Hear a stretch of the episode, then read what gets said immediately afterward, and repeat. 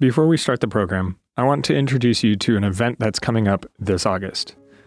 The Loma Linda Institute of Worship is offering a worship leadership certificate to help leaders and pastors take their congregation's worship experience to the next level. This August 9 through 12 event will include presenters Randy Roberts, Adriana Pereira, Nicholas Zork, Wayne Buckner, Richard Hickam, and more, and provide the opportunity to perform on stage with Steve Green and the Heritage Singers. Come sing, pray, write new music, share testimonies and resources, and grow together with like-minded worship leaders from across the world. Go to lliw.net to register. Welcome to the Loma Linda University Church Sermon Podcast. We hope you will be blessed by the message.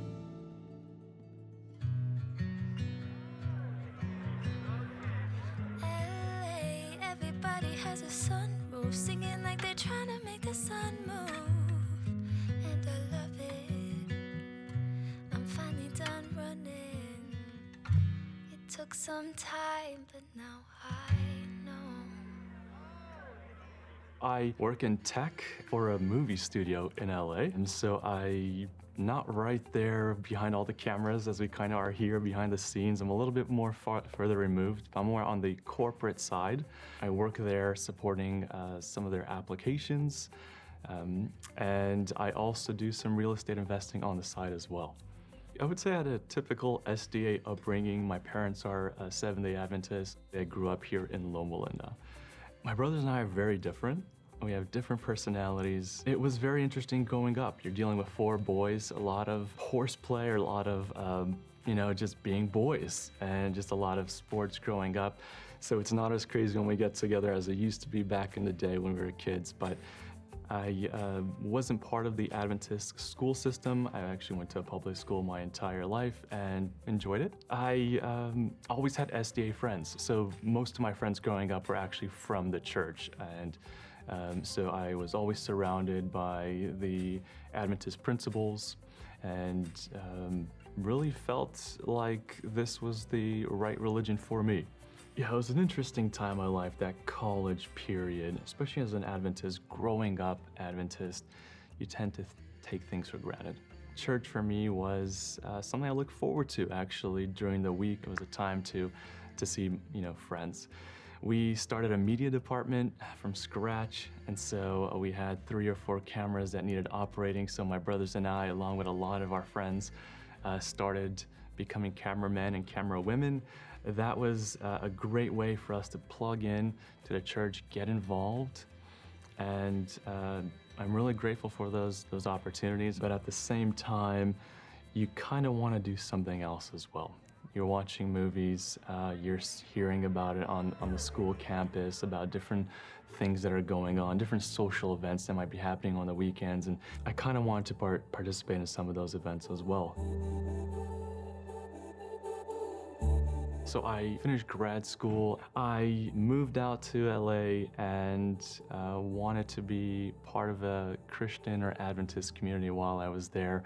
And I got on Google Maps and started looking for churches nearby and kept expanding my radius and just couldn't find a church that resonated with me. There were a few churches that did have younger families or even young adults my age, but they just weren't as warm or welcoming.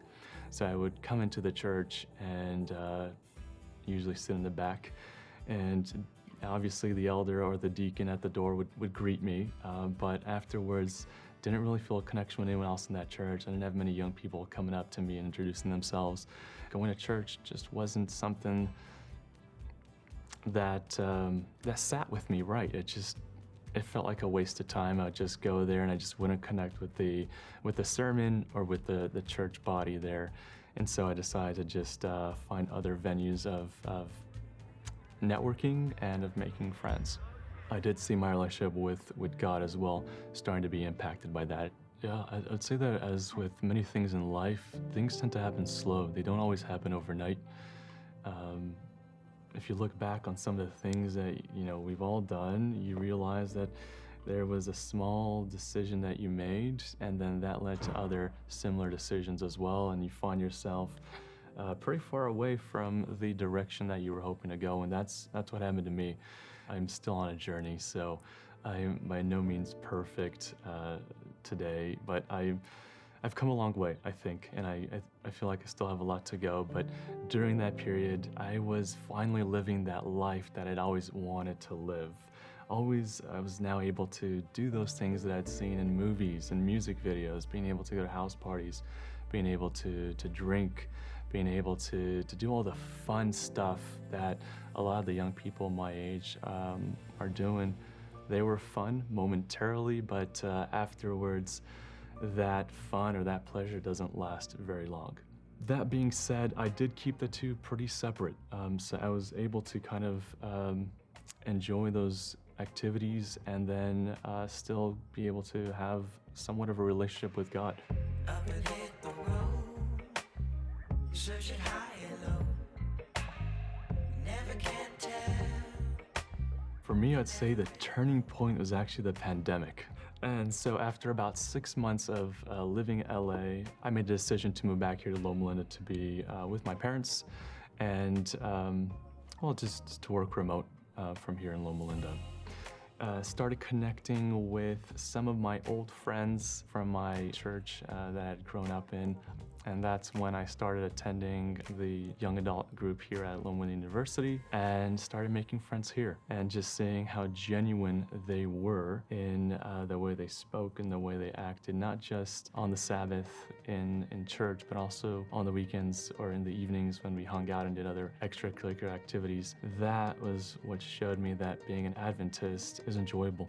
And coming over here to the Praxis community, I found other young people that were perhaps struggling with the same things that I was. I didn't have to hide those anymore. I was able to be more genuine, more open with them.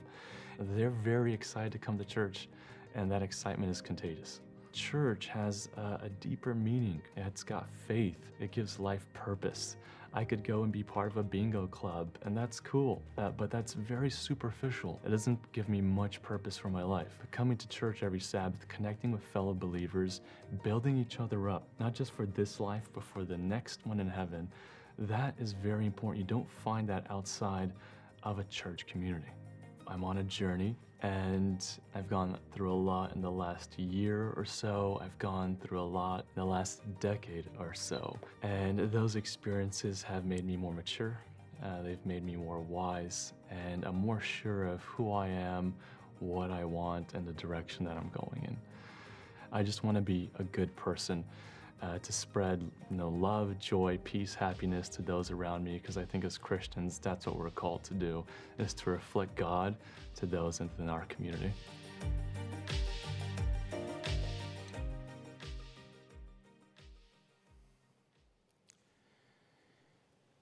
And so you have another conversation with a friend.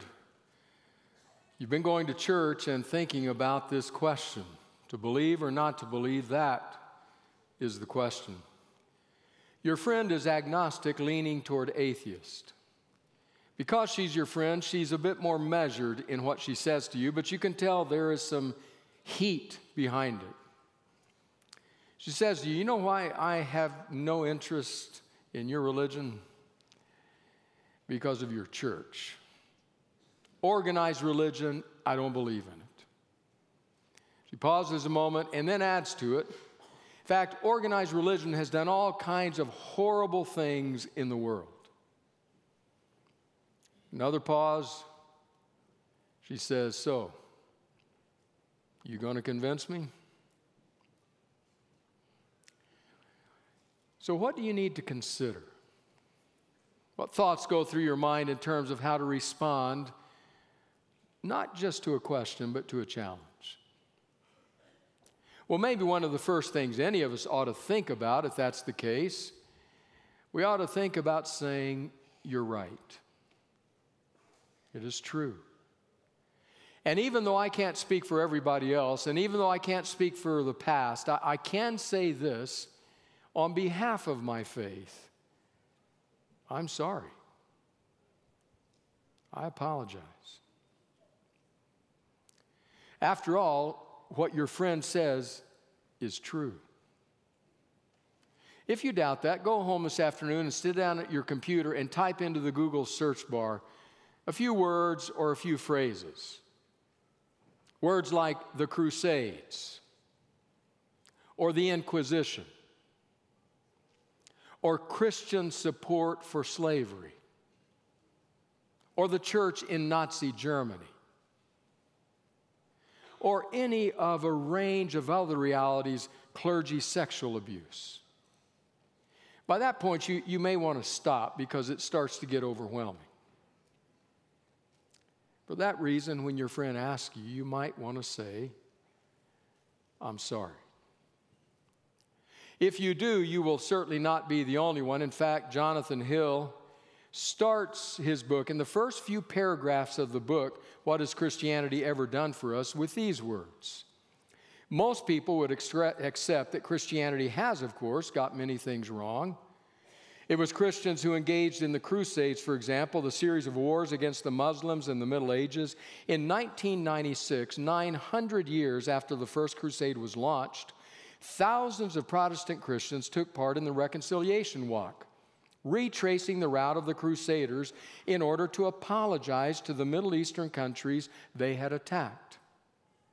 4 years later, Pope John Paul II also issued an official apology from the Roman Catholic Church urging, let us confess our responsibilities as Christians for the evils of today. These acts of contrition may have come a little late, but they have been no less sincere for all that. Certainly, Christians today are among the first to recognize that the church has done wrong in the past, and they are among the first to condemn not only the Crusades, but the excesses of the Spanish Inquisition, the witch hunts, and so on. As we shall see in this book, there have always been voices within Christianity raised against the church itself when it steps out of line. So maybe that's a place to begin. I'm sorry. It's true. But don't leave it there. In fact, maybe what you may want to say is, listen, would you permit me to show what our marching orders are from our founder? From the one whom we claim to follow, what his idea, what his dream of this community we call the church would be. May I show that to you? All right.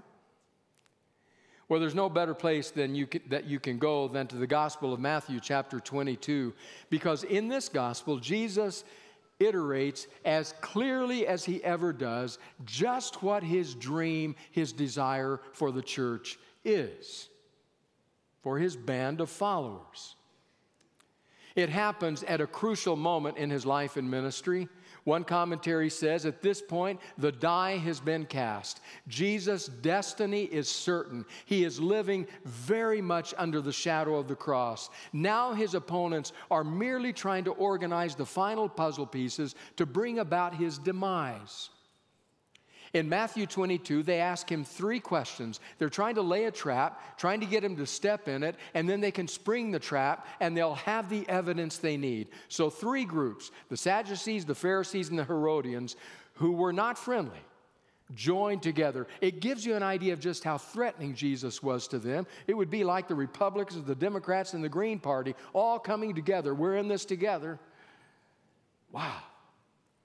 So they approach him with three questions. The third one is our interest today. This one is put forward by the Pharisees. They're sure they have him here. I want to read the words of what happens. Matthew 22, verse 34.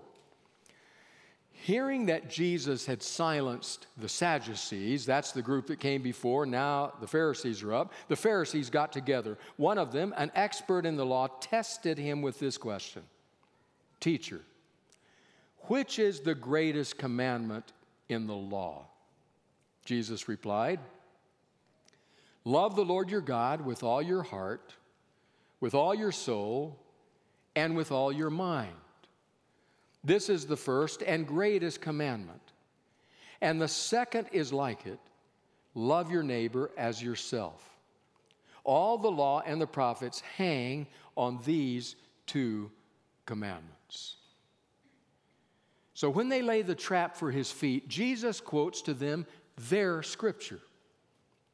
would have been referred to as the Hebrew Scriptures. We call it the Old Testament. He draws from Leviticus and Deuteronomy and says, in answer to your question, here's what I'll say. Here's my dream for my community. Here are their marching orders. Here, if they will follow my footprints, is where they should put their footsteps. Two things: love God, love others. He uses the verb form of that well-known Greek word, agape. The most self-sacrificing, other-centered love. Love God, love others. He says that's it. Everything else hangs on these two commandments. All religious life and experience grows out of them, is nurtured by them, and hangs from them.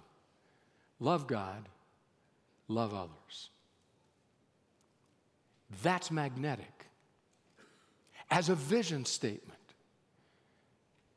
And so you share that with your friend. This is what our founder dreamed. And your friend says, really? Then how did you get from that to this? Honestly, you're standing there wondering the same thing. How did we get from love God, love others, to driving around town and seeing the bumper sticker that says, Jesus, save me from your followers? How did that happen? How did it happen that a community that is supposed to be known for its love to God and love to others has become too often in history a community that is known for keeping people from loving God and loving others? How is that possible? What happened along the way? In fact, my colleague, Adriana Pereira, sent me a statement. It only hurts a little bit. From John Allen Turner, here's what it says. It's hard to convince people that a God they can't see loves them when a church they can see doesn't seem to like them. It's funny how that works. God loves you. We don't like you. Come and join us. That's not the best evangelistic strategy. So what happened? How did it change that dream that Jesus had? Where did we experience such dramatic mission drift? Well, we have to admit, as already stated, that a vision statement like that, love God first, love others second, keep your spiritual life healthy by your love to God, your relational life healthy by your love to others, you have to admit that that has a magnetic power. And so with that as their dictum, as their directive, they went out and began to interact with the world around them, and people responded. In fact, another interesting thing to do is to sit down with the book of Acts and just start thumbing through the book of Acts and notice how many times you come across statements like this. 3,000 were baptized in a day, and the Lord added to their number those who were being saved, and the church continued to grow. Over and over and over again, statements like that appear in the book of Acts. In other words, there was a magnetism that drew people in. It grew by leaps and bounds, which very quickly put them right in the heart of a problem. Within just over 5 chapters, they go from a ragtag band of illiterate fishermen and others to suddenly this robust community of thousands of people, and having them saying, we've got to organize. We've got to organize something. We've got to get some structure. We've got chaos here. People are being left out of the feeding. Widows are being mistreated. We've got to organize. And thus begins the process of organizing this thing called the ecclesia, the church. And it continues to grow. As it grows, it organizes. And as it organizes and the years pass, it becomes very structured. And the more structured it becomes as the decades pass, the more hierarchical it becomes. And the more hierarchical it becomes as the centuries pass, the more institutional it becomes. And there's an interesting dynamic about institutions. Institutions are invested in protecting themselves, preserving the institution, being careful only to let the right people in, keep the others out, make sure our PR face is if it's true or not, I don't know, but keep a good PR face to the outside world. And when an institution is invested in protecting itself, invariably people get hurt in the process. Now it's almost an unavoidable dynamic because of another reason, two realities that collide.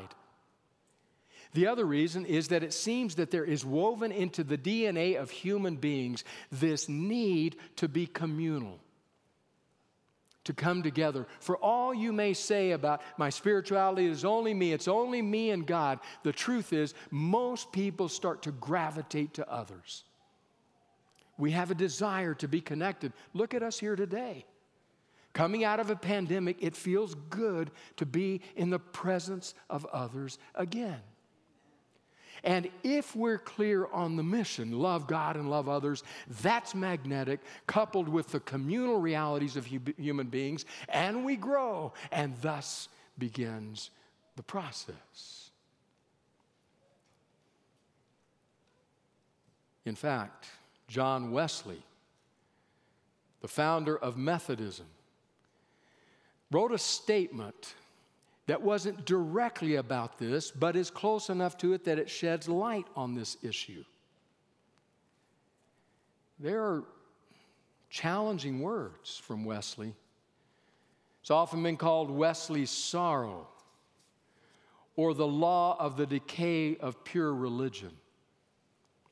Here's what Wesley wrote. I fear wherever riches have increased, the essence of religion has decreased in the same proportion. Therefore, I do not see how it is possible in the nature of things for any revival of true religion to continue long. For religion must necessarily produce both industry and frugality, and these cannot but produce riches. But as riches increase, so will pride, anger, and love of the world. How then is it possible, asked Wesley, that Methodism, that is a religion of the heart, though it flourishes now, should continue in this state? For the Methodists in every place grow diligent and frugal. Consequently, they increase in goods. Hence, they proportionately increase in pride, in anger, and in the desires of the flesh. So although the form of religion remains, the spirit is swiftly vanishing away. Is there no way to prevent this continual decay of pure religion? It's a haunting question. It's a question that can keep preachers staring at the ceiling at midnight. It's a question that can keep believers up at night. Is there no way to prevent this continual decay of pure religion?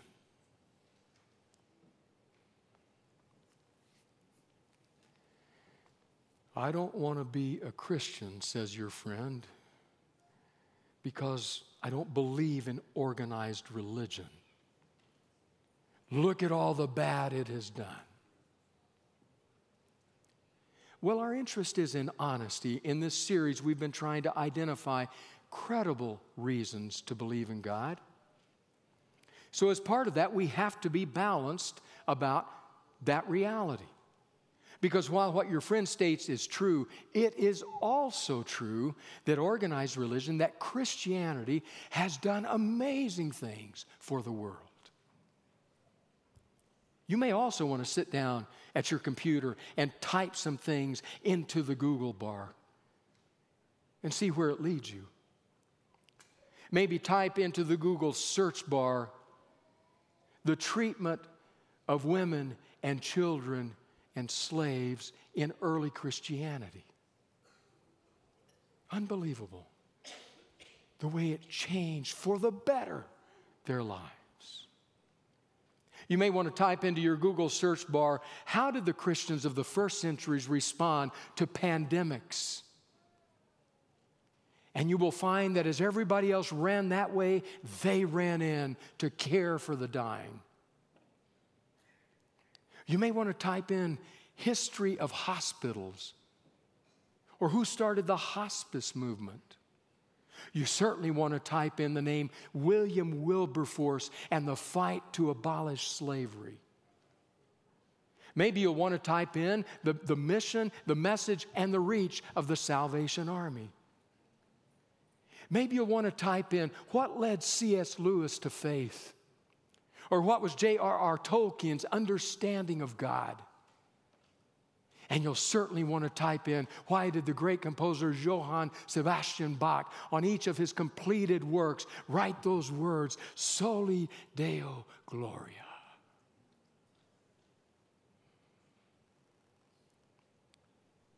Christian faith has done great things for the world. So we have to be balanced in dealing with the issue.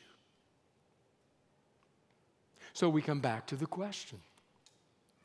A mission statement like that, love to God, love to others, will magnetically draw people because we are drawn to communal realities. In fact, Eugene Peterson says, there is something we can experience in community that we can never experience in any other way. We cannot, is Peterson's contention, we cannot live faith alone. Listen to his words. Love cannot exist in isolation, away from others. Love bloats into pride. Grace cannot be received privately, cut off from others. It is perverted into greed. Hope cannot develop in solitude, separated from the community. It goes to seed in the form of fantasies. No gift, no virtue can develop and remain healthy apart from the community of faith. Outside the church, there is no salvation, is not ecclesiastical arrogance, but spiritual common sense confirmed in everyday experience. So then what do we do? How do we maintain our focus on the mission? There's something interesting about those verses in Matthew 22. I don't want to make too much of it, but on the other hand, you see, there were groups coming to Jesus. The Herodians, the Sadducees, the Pharisees, groups. Sure, they would push forward their spokesperson, but it was clear to Jesus they're coming as a group. And yet, in response to the question, that third one, the one we looked at today, what's the greatest commandment? I understand he's talking to that individual. I accept that. Don't want to make too much of it. But the group is there. And in response to that question, Jesus says, love God. Love, the verb form of agape, and it's in the singular. Love others. Same word. It's in the singular. A group has come, and Jesus says, you, singular, love. It's curious. It got me to thinking about my time years ago as a chaplain in the hospital that is not that many steps from our front door. Got me to thinking about what people would say at times to me then. Didn't say it all the time, but they said it with a fair degree of frequency. A patient might say, or a former patient might say, I love Loma Linda Hospital. And I would swell up with just a bit of pride, and I'd say, it's good to hear that. Why do you love Loma Linda Hospital? And they might say, well, see, I had a very serious surgery. They're very delicate, very dangerous surgery. I was admitted the afternoon before, and that night I was scared out of my mind. Is this my last night on earth? I thought, there's no way I'm going to sleep tonight. And then my physician, my surgeon, came into my room. She pulled up a chair at my bedside, and she talked with me about the surgery. She got out a piece of paper, and she kind of drew a little diagram, explained what they were going to do, what was wrong, how they were going to try to fix it. Said to me, "Do you have any questions?" And we talked. And then before she left the room, she said, "May I pray with you?" And we prayed. And I slept like a baby. I love that hospital. Very curious. Hospital, Loma Linda Hospital, that's an institution. LLUH, 16, 17, 18,000 employees. Huge structures. I love that hospital. Why? Well, you see, my doctor, singular. Or a patient might say, when I was a patient there, Loma Linda University Medical Center, a place that I love, they were giving me some medication that gave me insomnia. I couldn't sleep at night. And when you can't sleep, it's horrible. But I had a night nurse. He used to come into the room, and he would tell me jokes, and we would laugh. He'd sing. He danced a little bit. We had a wonderful time throughout the hours of the night. I made it through. I love that medical center. Institution. Why do you love it? Well, you see, my night nurse, singular. Do you understand that it also works in the reverse? There were times, many fewer times, but nevertheless, there were times when somebody would say, "I hate that hospital." Why? My kid was in an accident. They took them there in the ambulance. I got there. Nobody could talk to me about what was going on. No one came. Wait. What did you say? No one. Singular. You mean one person could have talked to you and changed your whole experience? Hate that hospital. Why? No one came. It's curious. Works with hospitals. I wonder if it works in churches. You know, that's a curious, actually that's not a curious thought. That's a terrifying thought. A thought that one person can form other people's opinions about an entire structure, an entire institution, one person.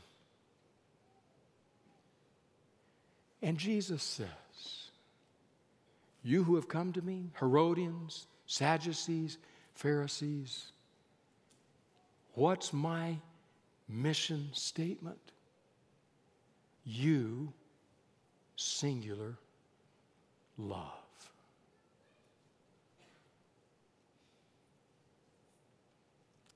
One person at a time. Wow.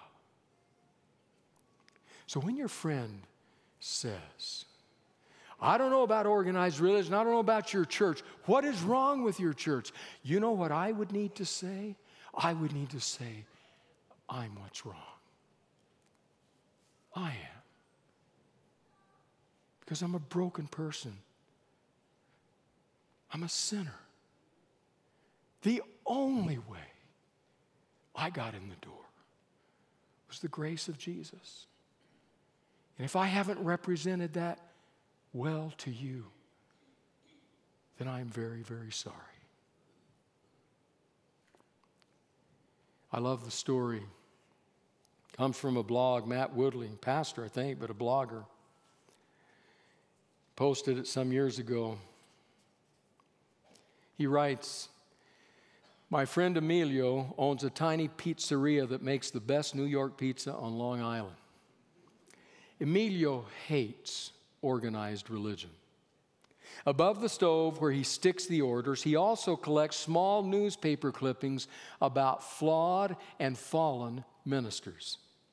I call it his rack of shame. Every time I come in for pizza, he leans over the counter, slides a few clippings across the counter, and whispers to me, "Hey, look at this. This padre walked off with $80,000. This pastor slept with 3 church members. This guy abused little boys for 20 years. Okay? Do you get it why I hate your church?" Then with a triumphant flair, he sticks the articles back on his rack of shame. A few months ago, I got fed up with his clergy bashing. So I blurted out, "So what does this prove, Emilio? So priests and pastors do despicable things. What if I started a rack of shame for people in your profession and then declared I'm never eating pizza again?"